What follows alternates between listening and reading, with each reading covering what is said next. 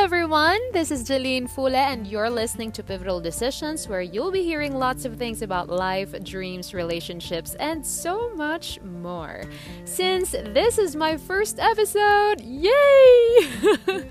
Let me give you a brief backgrounder of what's in it with this podcast. Well, guys, before I started this, I already created Facebook, Instagram, and Twitter pages for Pivotal Decisions, and later on, I'll also be launching my account in WordPress.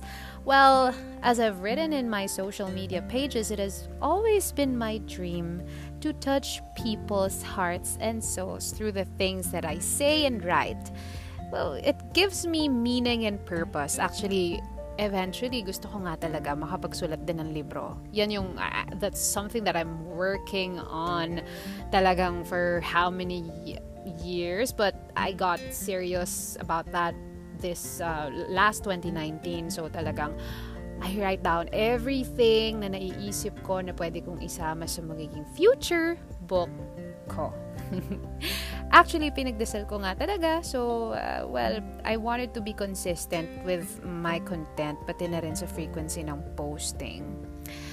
Well, aside from writing and talking are really my passion, I want to pay the love and kindness forward. You know, life has been so good to me na kahit na may mga bagay na pinagdadaanan or pinagdaanan, as in talagang the Lord is really making ways para ipakita sa akin how faithful He is. Uh, na anak, hindi ka mananatili dyan sa posisyon mo na yan dahil alam ko kung gaano ka rin nagiging um, naniniwala na na lahat ng bagay eh, may kasagutan at mapupunta sa mas maayos na lugar kapag, alam mo yon nagtiwala ka lang.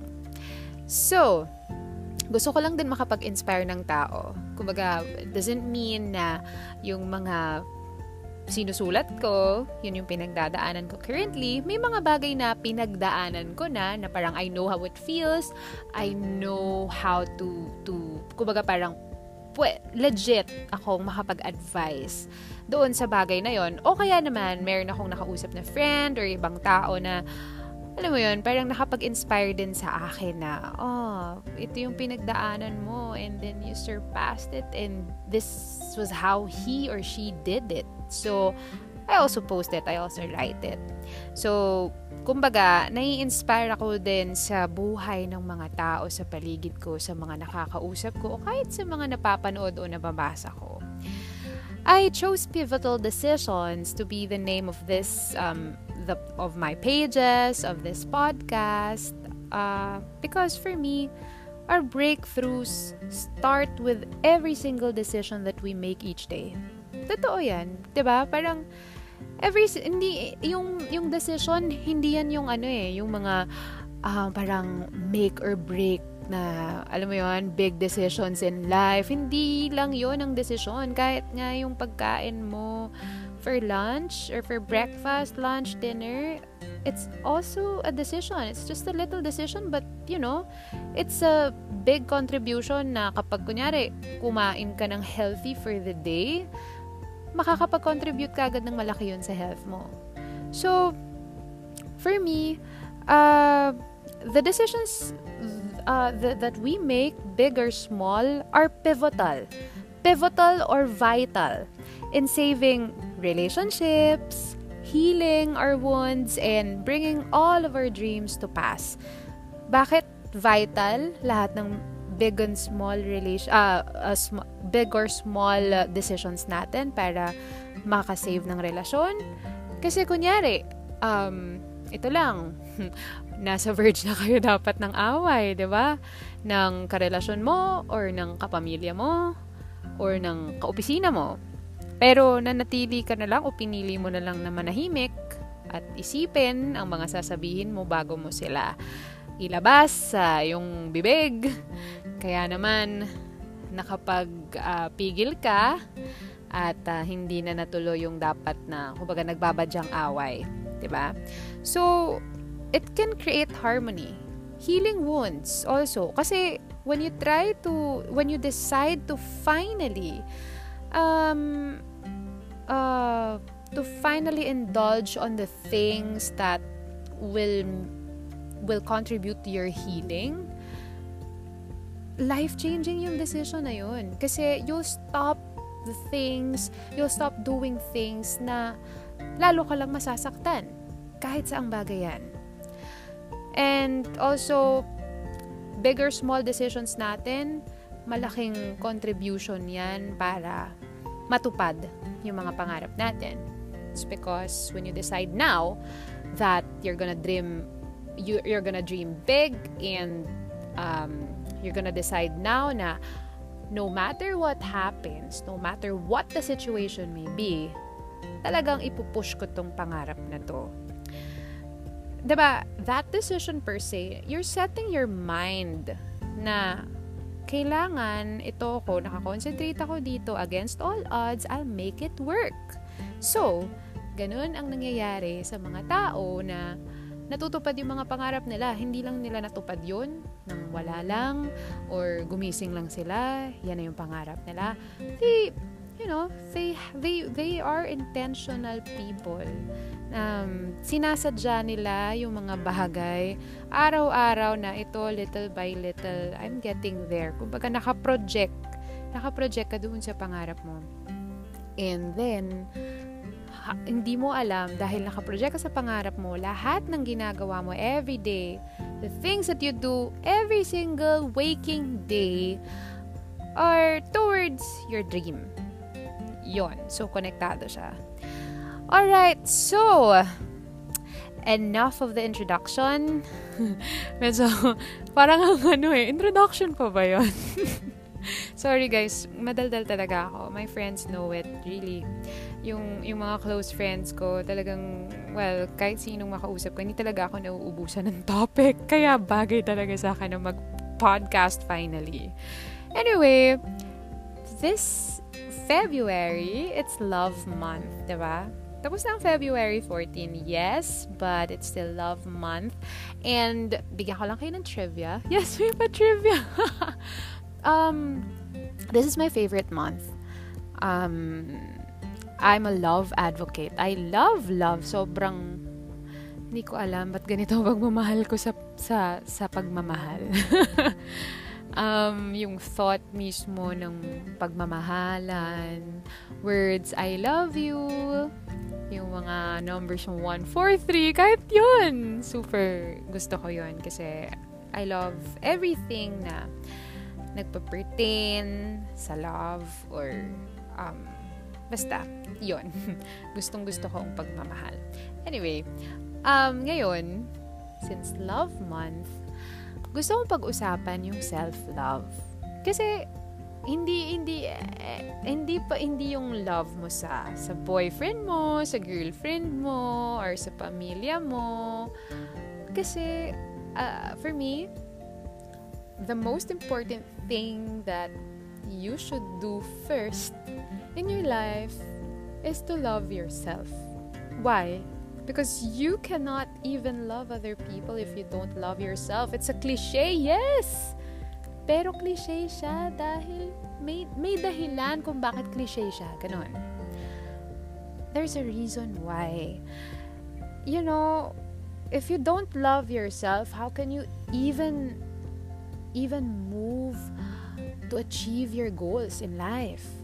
How can you even move to make sacrifices for other people? Eh, ikaw nga, hindi mo makayang ayusin yung sarili mo, di ba?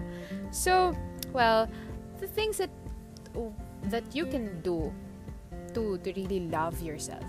Well, I'm not an expert on this. I'm not an expert on this, but this is based on my experience. Um, well, and also uh, from the from the advice of some friends and family members, especially my mom. You know, when if you love yourself you will really decide to have a positive mindset early in the morning pa lang. So, alam mo yun, pagising mo, eh, wag ka nang mag-isip ng mga problemang kakaharapin mo for the day. You just have to set yourself, um, pray, Lord, please give me the wisdom na kailangan ko for the day, peace of mind, and also yung sana pakalmahin niyo ko sa lahat ng mga bagay na pwede kong kaharapin ngayon. And to face everything, all the struggles with grace. And hindi ako maapektuhan basta-basta ng mga negative na tao.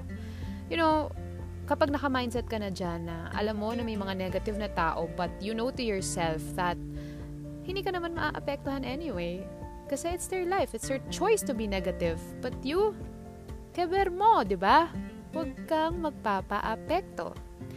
Okay, second, for me, you have to dream big. It's also a sign that you love yourself. If you if you are dreaming big, it doesn't mean na dreaming big, big house. Ganon, hindi, hindi ganon. Kung ano yung tingin mo na connected sa potential mo o sa mga gusto mong bagay, uh, yung, pin, yung pinakang mataas na pwede mong magawa doon sa bagay na passion mo, pwede rin yun yung big dream na meron ka. Tama ba? Tama ba yung thought ko doon? anyway, basta you have to dream big. Parang it's a sign din na mahal mo yung sarili mo. Kasi minsan ka lang mabubuhay, di ba? Taasan mo na yung pangarap mo. Well, I, I respect everyone's decision. Pero na kung halimbawa, iba-iba man tayo ng pangarap, but then, um, let's see to it na ang ginagawa natin o ang tinatahak nating daan ay eh, yung deserve naman natin. Deserve ng pagkatao natin. Kasi, di ba, binigyan tayo ng buhay. Uh, pinagkatiwala sa atin ito. Itong buhay na meron tayo dito sa mundo. And it's just right that, you know, that we take care of it and we we value it. We pagyamanin natin So, okay. Third, eat healthy. You know, my mom always tells me, anak, health is wealth. Um, I believe so. Kasi sa dami ng mga nangyari in the past, sa mga mahal sa buhay, sa mga tao sa paligid, I can really say that health is wealth. Kasi malakas ka nga kumita. But you know, everything that you earn just is just being um, spent in the hospital kasi you have to go on check-ups and everything. ba? Eh magkano ang ang professional fee isang punta mo lang sa doktor? And if you have a health card, syempre may limit din naman ng mga bagay. Um, let's not push ourselves na so hard that bigla na lang siyang bibigay. Ang sabi nga ng doctor na nakausap ko, ang katawan natin malakas talaga yan. So, kapag napagupo mo yan or nagiba mo yan, talaga na kinailangan mo ng, alam mo yun, matindihang gamutan, eh, ibig sabihin, inabuso mo na talaga siya. So, it's important that you know, we eat healthy and we, yung lifestyle natin is siguro, sabihin natin na meron tayong mga happy-happy. Pero, ba diba, we balance it with healthy food after. Okay, number four. Drink your water. Hiniwalay ko siya kasi actually, iba talaga din ang pag-hydrated ka. Alam mo, kapag halimbawang umiinom ka ng water, uh, hindi mo na kailangan yung mga de- mag-detoxify through yung mga mamahalin pa ng mga bibilihin mong fruits or, well, fruits are important, but yung mga may seremonyas ka talaga, ba? Oh well, okay lang 'yan para sa mga taong may ganun talagang routine. But if if um nasa vegetarian side ka and alam mo 'yon, gusto mong maging healthy. You know, water is enough doctors say it that eh, form ng detoxific pagde-detoxify ang ang pag-inom ng maraming tubig. Why? Because iihi ka ng iihi, 'di ba? When when you drink lots of water and you'll perspire also. So, uh, yun pa lang, nare-remove na yung toxins sa body mo. Eh, magkano lang naman ang tubig, guys? 'Di ba? ang mura nun. So, mura lang din maging healthy. Kailangan lang nating maging diligent. Well, mas naging mahigpit ako sa sarili ko sa pag-inom ng tubig nito, nitong mga nakaraang buwan. Kasi parang I just wanted to, you know, I'm already not that young enough para paliwalain pa yung health ko. So, guys, let's drink our water. At, ito pala, habo lang. Maganda na meron tayong baon na tumbler every time na, kunyari, papasok tayo sa office or lalabas tayo. Tapos, may water na dun para hindi rin natin siya makalimutan and accessible agad uh, kapag kailangan nating uminom ng tubig. Okay. Number five, go out with your friends. Naman, guys. Uh, ito ha, wag naman natin gawing buhay yung papasok uh, papasok tayo sa office, uuwi, papasok sa office, gigi hindi, gigising, papa, bakit nga ba papasok sa office yung nauna? Gigising ka, and then papasok ka sa office, uuwi. Ganun, bahay, office, bahay, office. It's it's okay na na well busy tayo. It's a blessing. Work is a blessing. But then para maiwasan din natin yung burnout and ma-feel naman natin na hey, I have a life, you know? Be, be intentional sa pag-create ng work-life balance. Um, you know, if, if you have a life outside work, it will motivate you more to do more and to do well in your job because you're already refreshed. You talk to your friends, you had you had bond, good bonding, great time with them, and also, you go out with your family, you know, make time. Make time for leisure, make time for all the people that are special to you, your family, your friends, and well, also, it's important to create a me time away from work, you know? Huwag tayong puro trabaho. So, ayun lang naman, nakakaiwas din ng pagka-drain yon. Number six, try something new. Ako, personally, that's actually what I told myself last 2019. After my birthday, I told myself that I'm gonna try something new. So, may mga bagay talaga akong ginawa for myself para, kasi ako, um, ano ako eh, may self-love series. Since advocate nga ako ng love, ina-advocate ko din na mahalin ang sarili ko at sarili ko. Hindi, joke. Yun. So, well, ang sarap na may na meron kang gawin na bago sa buhay mo. It's so refreshing, so liberating. Also, parang you are you are giving yourself a chance to see the other side of the world na hindi mo nakikita because you are too restricted. You are too um, cautious about everything in your life na parang baka ganito ang dami mong what ifs ang dami mong um, apprehensions. You know, sometimes you have to um, take away that those um, apprehensions and just go with the flow sometimes. But syempre, kailangan ano din yan, gwardyado mo rin naman yung sarili mo. Alam mo naman yung limits mo, di ba? So, number seven, risk. Ay, ano, dati dyan ako takot na takot sa word na risk. But, it's okay to take a calculated risk. Yung risk na alam mo naman na hindi ka naman na talaga nagpapaka T-A-N-G-A-A, eh, well, okay naman na yon. So, yung risk na yan, huwag kang matakot. Kasi, we all fail. Ang mahirap dyan is natakot kang mag-fail na mag-fail sa buhay mo. Ayan, wala ka nang nagawa. ba? Diba? So, don't be afraid to take risks. Ang sarap kaya din. Ang sarap pagkamali minsan, tapos ma-realize mo, and then one day, pag na-realize mo at hindi mo na nagawa yung pagkakamali na yon eh, may darating sa buhay mo na mas okay. Whether it's a relationship, well, or, or, or job, or friends. 'Di ba? Um, masaya. masaya din mag-risk. Okay, number eight. Love genuinely. So, love genuinely. Ang sarap kaya magmahal. Ito nga, love advocate is already saying you, telling you right now.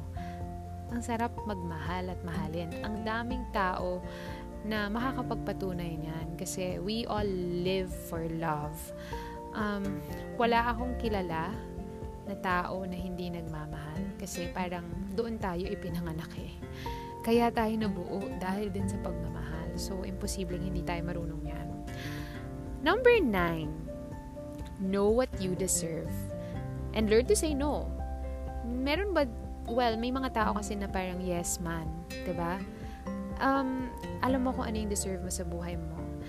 Um, you accept what you think you deserve. You accept the things that you deserve. So, kung yung bagay na yan ay patuloy na nangyayari sa buhay mo, whether you're in a bad, maybe you're in a bad relationship, or in a bad job, in a, in a, in a job na kailangan mo na talagang alisin, um, or uh, siguro friendship na alam mo naman na hindi na worth it na ipagpatuloy pa o uh, mag, na, na, na i-value pa, eh, nandun ka pa rin because that's your comfort zone.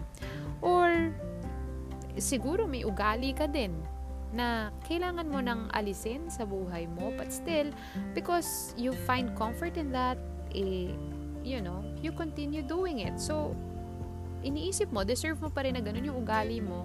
At kahit maraming consequences na nagagawa yan sa buhay mo ay ayaw mong alisin dahil mahirap ba? So that's not loving yourself. Number 10, and the most important thing para ma- lalo mong mahalin yung sarili mo, eh, magdasal ka. You have to pray hard. You know, we can't do life alone. We can't survive life alone. And we will always need the power of God to really reign on our lives, reign in our lives para um, talagang masecure tayo and for us to be able to surpass to surpass everything that life will throw at us all the problems, the hardships, alam mo yun, hopelessness and everything. Kasi minsan, makikita mo na lang yung sarili mo that you are so down and mag-wonder ka, am I, am I really gonna get through this? Kasi parang minsan sa sobrang sakit ng mga nararanasan mo sa buhay, it would seem like for a time, for a moment, I don't think I'm gonna get out of this. So, just pray. Okay? Um, when all else fails, pray. And when everything seems to be so great in your life, still pray. Thank the Lord. You know, hindi tayo mabubuhay nang wala siya. So, that's how you, for me, these things and more, syempre, hindi ko na nabanggit lahat, are the things that will really um, tell you kapag ginawa mo eh, minamahal mo talaga yung sarili mo. ba? Diba? Very basic lang naman siya. And sometimes, we just have to be reminded by another person. Like, for example, this podcast, para um, maalala natin na, oo nga pala, hey, kailangan ko ng self-love Hashtag self love series. Yes. Hashtag love yourself. So, okay. This has been, uh, well, 20, um, over 20 minutes of talking. My goodness. and I actually had fun. And next time, syempre, maybe I'm gonna be inviting some friends, um, para naman medyo meron akong kausap dito, or, well, pero I think these days, majority of the time, or sa mga susunod na episodes, eh, mag-isa pa lang din ako nagsasalita. But then, I'll try my best to invite some friends. Alright, so thank you very much. I hope meron tayong natutunan. Meron kayong natutunan o napulot kahit papano sa mga sinabi ko. Yes. So, well, we just keep on, we just have to keep on pushing and moving forward. Yan lagi ang mantra natin sa buhay. Um, we may feel alone, we may feel down at times, but let's not dwell on it. Kasi we have all the good reasons to be alive, to to to move forward and to be happy with our lives you know when when things go wrong just please concentrate and try to count your blessings and kapag naging serious ka dito sa naging deliberate yung effort mo na na mas pasayahin, mas mahalin yung sarili mo, I bet you'll be happier. Alright? So, para sa susunod na ulit na podcast, I hope you enjoyed listening and um, don't forget to forgive and love always. Bye guys! Thank you!